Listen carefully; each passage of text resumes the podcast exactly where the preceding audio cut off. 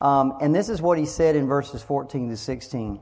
As obedient children, do not be conformed to the passions of your former ignorance. Um, but as he who called you is holy, you also be holy in all your conduct, since it is written, You shall be holy, for I am holy. Now, notice on those, he starts that as obedient children. Now, anybody in here that's got kids, have you ever raised children? If you ever try to motivate children, there's really two ways to do it. You can do it in a positive way, and you can do it in a, what I would call a, a negative way. So, for example, if I want to motivate my boys to do something, there's some positive ways to do it, right? I could, I could appeal to their emotions. I could uh, offer them a, a reward. I could, you know, give them good reasons. You know, if you'll do this, you'll grow up to be a fine young man or something like that. I can try to inspire everybody with me. I can give them a lot of positive ways to, to do it. Okay? And then there's the negative way. If you don't do this, I'm going to hurt you. Right? You just say, you, you put a little bit of fear in them. There's positive and then there's fear. Um, now, it would be nice, and as a parent, if we could be positive all the time. But anybody that's ever raised a child knows that's not possible. Um, they don't always respond to positive reinforcement. They don't always respond to, to, to positive motivation. Sometimes you have to use fear. Sometimes you have to use uh, threats. Um, now, I bring all that up because that is exactly what Peter is going to do in today's verses.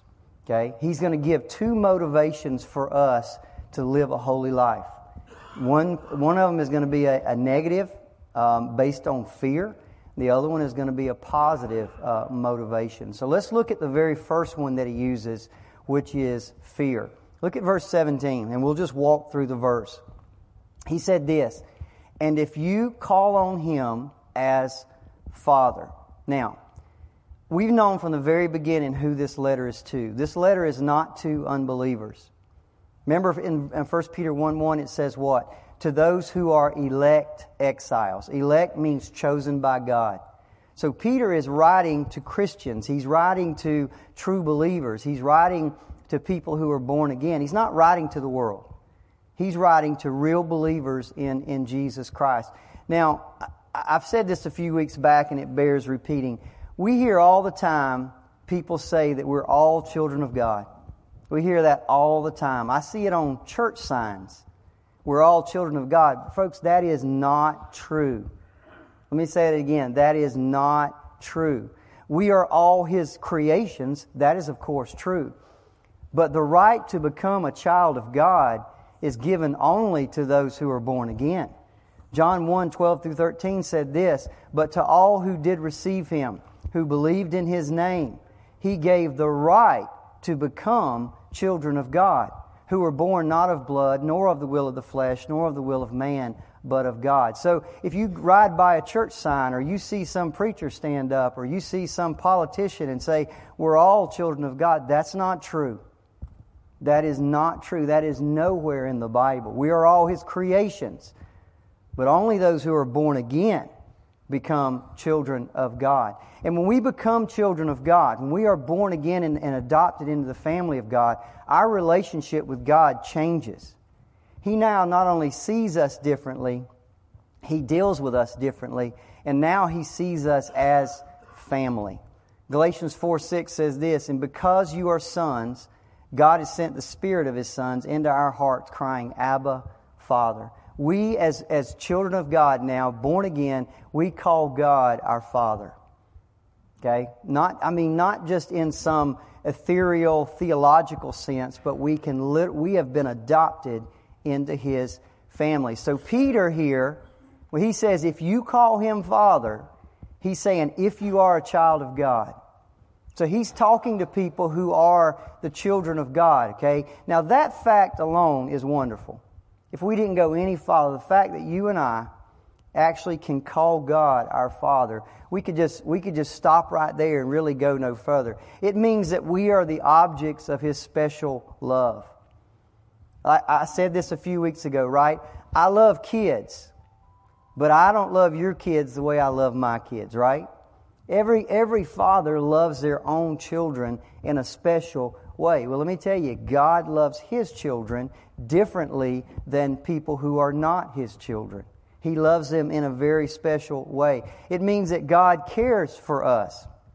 Listen, I love my children, I love my grandchildren, um, but I can tell you the love God has for His children dwarfs my love for my children. It just dwarfs it. There's a, uh, it, it, means that God is, is tender with us. See, I, I love this part. When I think about God as my Father, I think, first of all, I think about the things that I feel.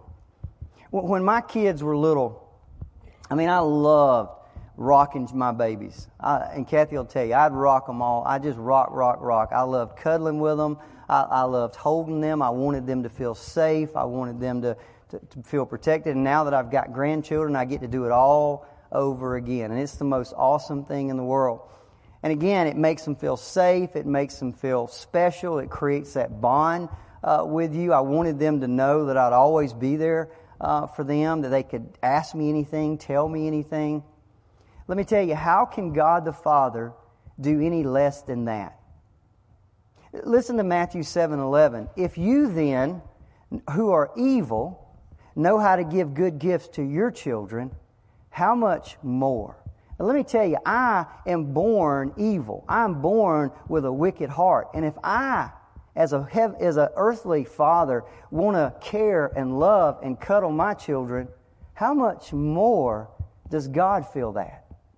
Are you with me? How much more is God? He's far more of those good things than I could ever be. I think we forget about that sometime, that somehow He's not less, He has to be more than we are, which, which uh, Jesus said in Matthew 7 11. Now, here's the thing He is this wonderful Father who loves us and cares for us. And, and then Peter says this If you call on Him as Father, who judges impartially according to each one's deeds. Wow, that came out of nowhere. He says you, He's your heavenly Father, but don't forget, He's going to be your judge. See, Peter is reminding us that that same God that, that we call Father is also going to be our, our judge. And here's the thing He shows no favoritism. He is impartial. Go back and read it again. He judges impartially. That means that even uh, each one of us who are His children, one day we will stand at the judgment seat of Christ and we will be judged for our works. We'll be judged, and, and I'll talk about that here in just a minute. And God's not, not going to say, Well, son, you just did the best you could. You just did the best you could. It's okay. Just forget about that. No, He judges impartially. He judges impartially. He may be our Father, but He's not going to show any favoritism. You know, there are families around, and we've studied this in the Bible, where a father has multiple kids and they, for whatever reason, they favor one over the other. God doesn't do that. God doesn't show any favoritism. So listen, we can climb up on his lap and we can pour our heart out to him and we can know that he loves us, but we better not forget, better not forget that he's also going to serve as our judge. He's going to, he's going to judge the very motives of our hearts, the words that we utter and the words that we say. Um, Andrew McLaren said this I suppose in Peter's days, as in our day, there are people that so fell in love with one aspect of the divine nature that they had no eyes for any other. And they so magnified the thought of the Father that they forgot the thought of the judge. That error has been committed over and over again in all ages. So the church as a whole, one may say, has gone from one extreme to the other instead of doing as Peter does here. Andrew McLaren wrote that, uh, Alexander McLaren wrote that over a hundred years ago, but it's still true today. See, the pendulum, people, you tend to see God as this loving Heavenly Father, or you tend to see Him as this stern judge. And the pendulum kind of goes back and forth. The balance is that He's both. He is a loving Heavenly Father, but He is also a just judge. And he has to be both. He can't be one or the other. But we tend to try to see him as one or the other. And I think in today's culture, it, all you ever hear about anymore is God is a God of what? Love. And he is. But he's also a God of justice. And we don't hear that at, hardly at all talked about. And, and, and you see, our culture tends to reflect this.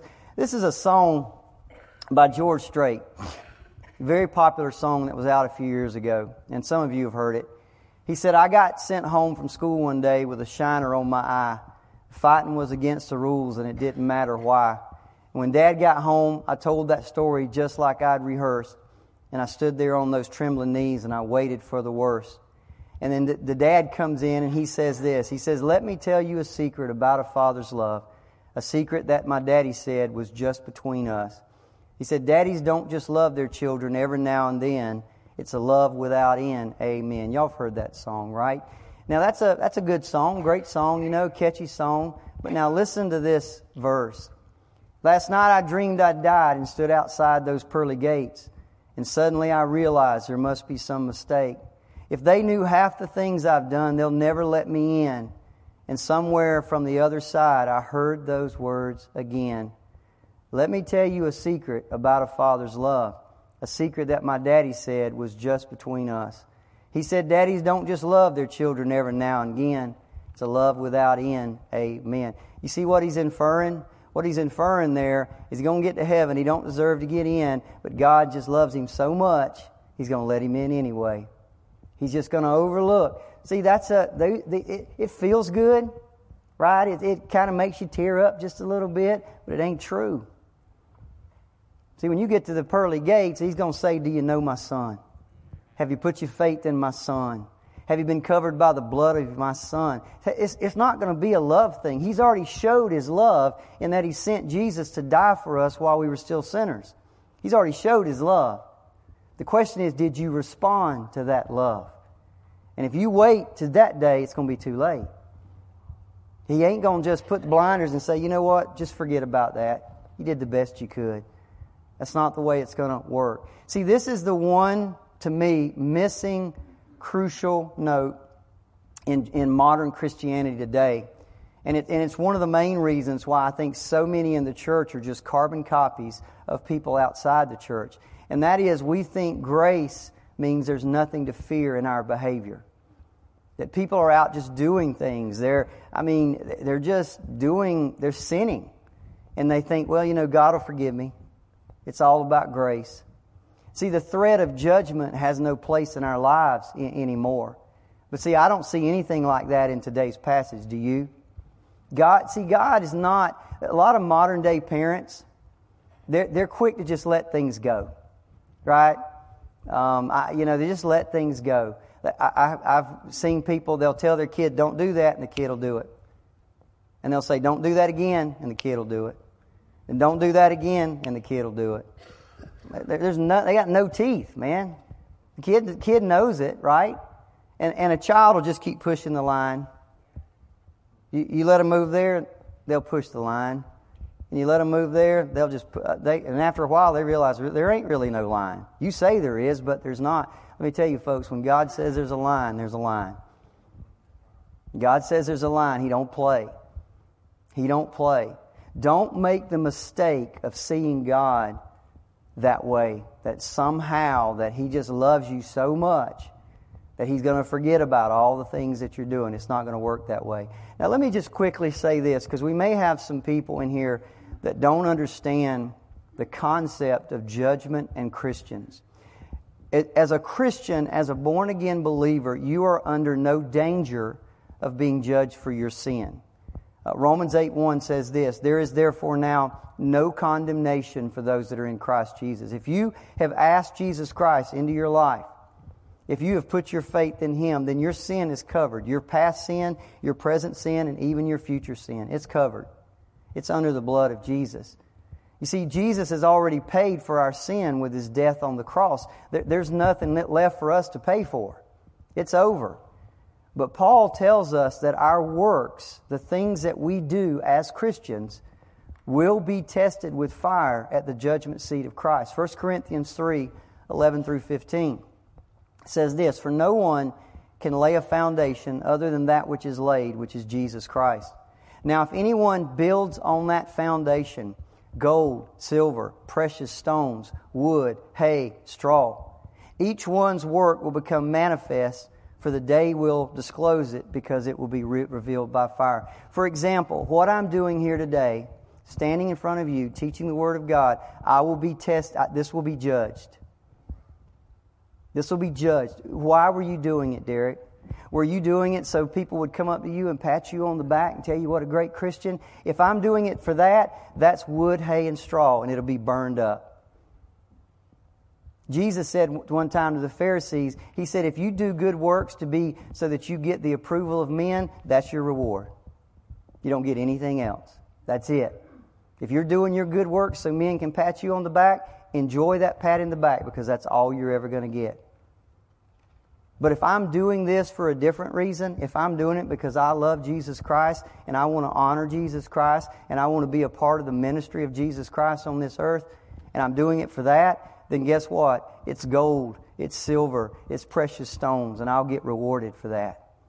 See, everything we do, you, some people are sitting in, will be sitting in church today because they love Jesus. Some people will be sitting in church today because somebody made them come. Some people will be doing it because they want to honor God. Some people will be doing it because they're doing it out of some sense of duty. See, the Bible says God knows our hearts. He knows what we're doing and why we're doing it. And one day, we'll stand before Him and it'll all be laid out. And anything that you did out of selfish motives, anything you did out of for any reason other than to honor and worship Him and glorify Him, the Bible says it'll be burned up as with fire. Now, I don't know what that means. I can tell you this I don't like fire anywhere close to me, right? I don't want to be burned with fire or anything like that. I don't know what that means. So I'm just I just want to make sure that when I'm when I'm there that I'm there for the right reasons. Paul goes on, and the fire will test what sort of work each one has done. If the work that anyone has built on the foundation survives, he'll receive a reward. But if anyone's work is burned up, he will suffer loss, though he himself will be saved, but only as through fire. So here's the thing knowing that one day you and I, as born again children of God, will stand before him and answer for our works. How should that motivate us? Listen to what Peter says. If you call on him as Father, who judges impartially according to each one's deeds, conduct yourselves with fear throughout your time here on this earth. Conduct yourself with fear. See, listen, we know this time that we have on this earth is just temporary, right? We talk about this week after week. This is just temporary. And we know that now we know, Paul, uh, Peter said, we've got an impartial judge waiting for us on the other side. And he's going to judge fairly. He's not going to let us off the hook. Peter says, therefore, walk in fear while you're here. Walk in fear. Conduct yourself with fear. Let fear be a motivating factor in your conduct or your behavior. Let it motivate you to, to holiness. Now, I want to talk about this fear for a minute. I hope you understand that the fear Peter's talking about is not a, a, a paralyzing fear. Um, it's not a fear of dread or terror. That, that's not what he's talking about. Rather, it's the kind of fear you should have knowing that one day you're going to have to give an account. Okay? Here's a good example, I think. We, we've all been in school from one time or another, either, either in high school, some of us in college, and, and maybe some of you beyond that. If you ever take a class in school, right, you, you go into that class and you know this class is going to last a semester. And the teacher says at the end of the semester, you got a final exam. And this final exam is, is you know, a, a large percentage of your grade. And if you pass it, you're probably going to pass the class. If you fail it, you're probably going to fail the class. Now, it's still a few months off. It's four or five months off, but you know it's coming, right? Now, there are two basic responses to this knowledge. Some people, there's always people like this, they'll just goof off, right? They, they, they got the whole semester, so, you know, they'll get up in the morning, I don't really want to go to class today, and so they stay home. Um, they don't do their homework. They don't read the assignments. They don't study the lessons. They don't do their papers on, you know, they just kind of, are you with me? And they know they know there's a there's an end date out there. They know it's coming, but they just for whatever reason they just can't see past the weekend. Right? They just, I'll deal with that when the, when the time comes. And then as time goes by, they get right to the end, and the teacher says, okay, oh, in two weeks we got the final exam. And what do they do? They panic. They absolutely panic. Fear and dread grips them. And then, of course, they run around to all the people who are doing the right thing and they start trying to get the notes and can you help me? What do you think is going to be on the test? But let me tell you, it's too late. It's too late. They're completely and totally unprepared. They're not going to pass that final exam. See, that was not the type of fear the final exam was supposed to create in them. See, there are others, though, who do the right thing. They don't want to experience that panic feeling. So what do they do? They, they do something about it. They discipline themselves. They go to class. They, they do the assignments. They, you know, if, if, some, if they've got to read a 500 page textbook, they don't wait until the last two weeks. They read it, you know, 15, uh, 20 pages at a time. They, they get it done. They write their papers early so they don't stack up and they don't get behind. They don't skip class.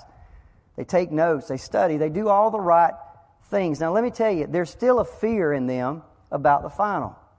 It's a fear of accountability, but it's not the dread and the panic of the person who's not getting ready.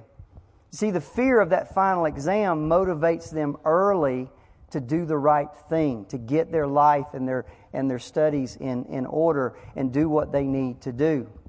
See, that's the way fear should motivate us. That's the way fear should motivate us. Matthew 24 44, Jesus said this, Therefore, you also be ready, because the Son of Man is coming at an hour you don't expect him. See, the very fact that we know Jesus is coming back, Jesus said, Be ready. Be ready now. Don't wait to the end. You know the, the parable of the ten virgins, right? Some of them were ready and some of them weren't. And the ones that weren't ready, when they, they when he came, they, they it, it was too late. It was, it was too late. Be ready now. Let, let that fear be the right kind of fear, a motivating fear, that so that we prepare ourselves early and don't get caught with the other one. Now, the second motivation that Peter is going to use is a positive one, and it's the word ransom. Let's read verses 18 and 19.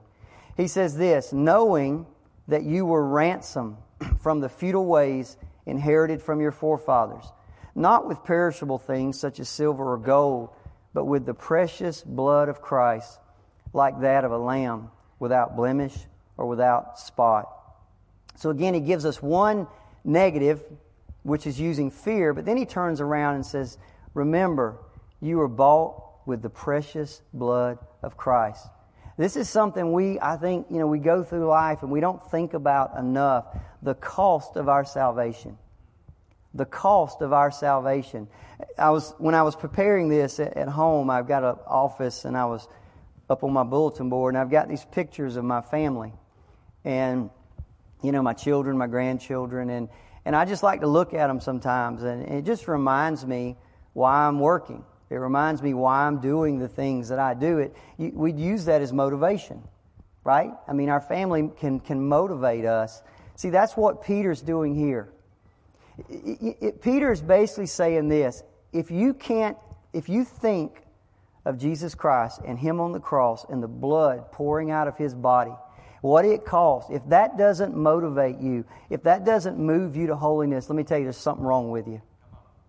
I don't know any other way to say it. If that doesn't motivate you to be better than you are, you need to really look at yourself and, and look at your relationship with Him because something's, something's not, not right.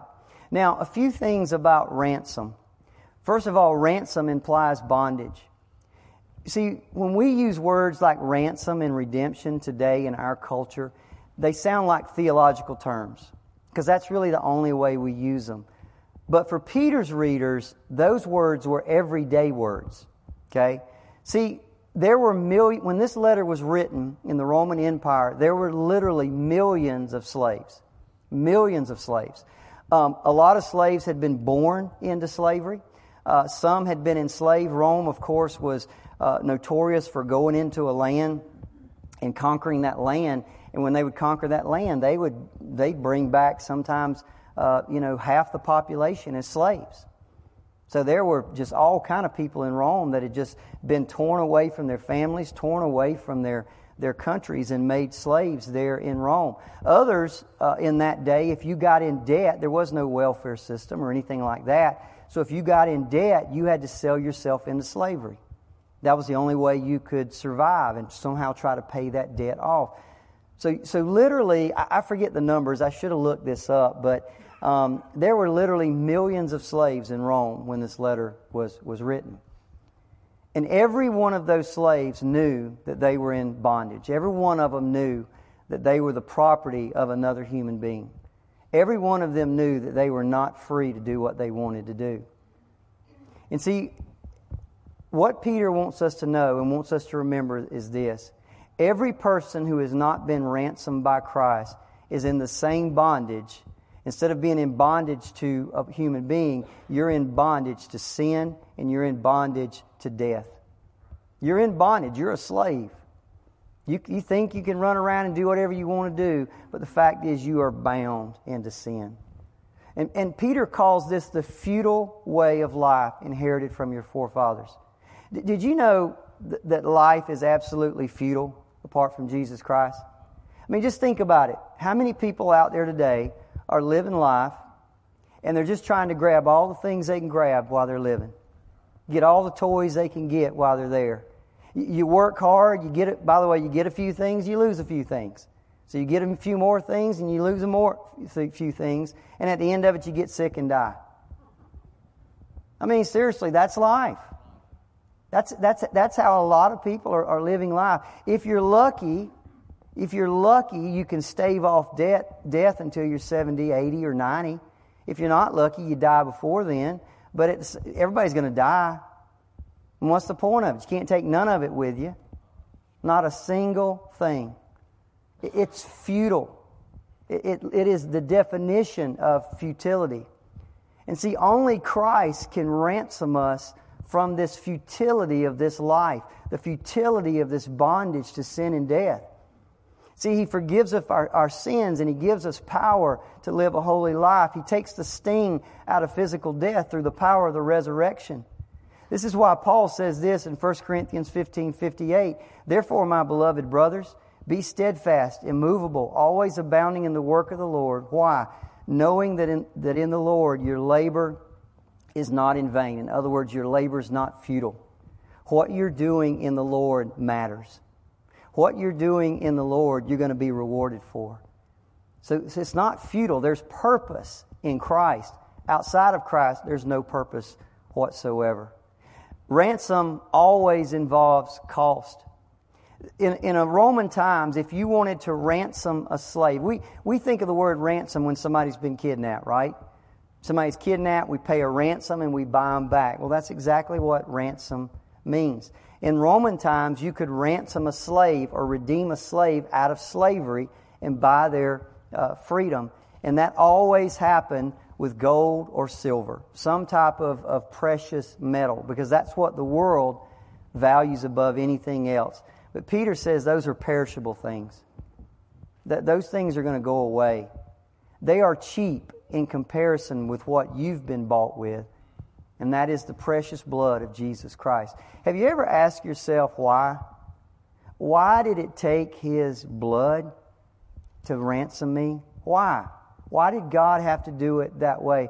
Let me tell you, God is a God of love. Do we all know that? I hope we do. But as we've seen, God is a God of justice.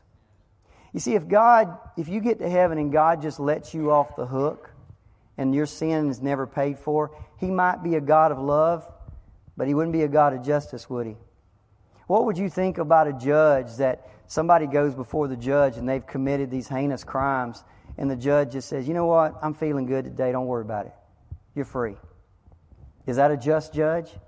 Of course not. You might say he's a nice guy. He's a might even be a loving guy, but he's not a just judge. Don't we want just judges? Don't we want judges that'll mete out justice? Well, God is the epitome of that. See, he's love, but he also has to be a God of justice. In the cross, God is both. In the cross, God is both. He shows his love for us, and that while we were yet sinners, Christ died for us, but his justice is satisfied by the precious blood of Jesus. Our sins are completely paid for.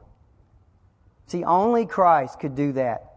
Only Christ, the only perfect man to ever live, without sin, without spot, without blemish, the Lamb of God who takes away the sin of the world. That was the cost of our redemption. That was the cost of our ransom. Imagine for me, if you will, a husband, there's a situation with a husband and a wife, and the husband risked his life to save his wife from a murderer. And in that, in that situation, the husband is killed. In other words, he literally gives his life for the life of his, of his wife. Okay? Now, imagine that same woman after his funeral, she goes and takes up a relationship with that murderer. What would you think about her? What would you think about a woman who, who so disrespects her husband like that that she would go take up with the man that killed him? What would you think about that? Let me tell you, for us to continue living in sin after Jesus died for us makes us just like that woman. Just like that woman. Can you imagine Jesus sheds his, his blood for us and dies for us? And then we go back, we just go right back to the sin. We, are like a dog that goes right back to his vomit and we take up with that sin. What, we're just like that. See, that is precisely Peter's argument today. Why would you do that? God ransomed us. He bought us out of sin and death. And the cost of that was, was His own Son. We dare not go back to that sin. We stay as far away from that sin as we possibly can. We live a holy, separated life because of just, just one motivating factor is that precious blood of Jesus. The third thing that Peter wants to point out, and we'll close here, that ransom is of God. There, there's a tendency in the human heart toward pride. I know I got it. We all tend to think, boy, look at me. I, I did this of my own volition. We boast in our own accomplishments. Peter's not going to let that happen. He wants us to know that that act of redemption or that act of ransom is totally God. See, God planned our ransom before we ever even sinned.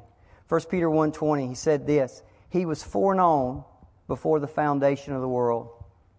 See, that means before God ever created the world, before you were even a thought, Jesus already planned to come and die. He knew exactly what was going to happen. See, the cross was never God's plan B. Some people think, well, Adam and Eve screwed it all up. God had to kind of think on his feet and come up with plan B. No, it wasn't that at all. Revelation 13, 8 says this He is the Lamb that was slain before the foundation of the world. God knew exactly what was going to happen.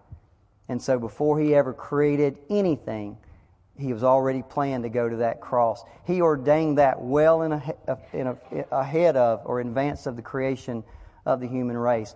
Now, at the proper time, God executed the plan. 1 Peter 1.20, He was foreknown before the foundation of the world, but was made manifest in these last times. At just the right time in human history, God sent His Son into the world, and we had nothing to do with it.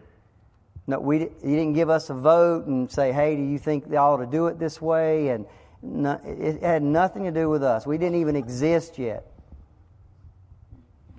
But then the time came where God applied it to us. Listen to this, 1 Peter 1.20. He was foreknown before the foundation of the world, but was made manifest in the last time for the sake of you. For you. For you. For me. See, this was, this was personal. Christ died for your sake. Ephesians 1 4 said this He chose us in Him before the foundation of the world that we should be holy and blameless in Him. Before the world began, God chose me. God chose me before the foundation. I had nothing to do with it. And then Jesus came and died on the cross 2,000 years ago. And one day He knows at 11 years old, that boy is going to walk down an aisle and give his heart to me. I'm going to die for him right now. I choose him. That's incredible. It, was personal for him. It wasn't just some kind of blank check. I'm just going to die and, and whoever, you know, whoever wants to come can come. No. no. That's not biblical at all. He knew you. He knew you intimately before you ever even existed. And finally, God completed it. Verse 20, uh, 20 and 21. He was foreknown before the foundation of the world, was made manifest in the last times for the sake of you, who through him are believers in God, who raised him from the dead and gave him glory, so that your faith and hope are in God. God raised Jesus Christ bodily from the grave.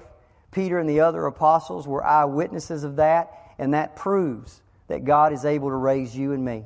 See, the fact is, even if we suffer as Christians, as, as the people were who Peter's writing to, even to the point of martyrdom, we, can, we still know because he raised Jesus from the dead, he's going to raise me from the dead, and he'll keep all his promises to me.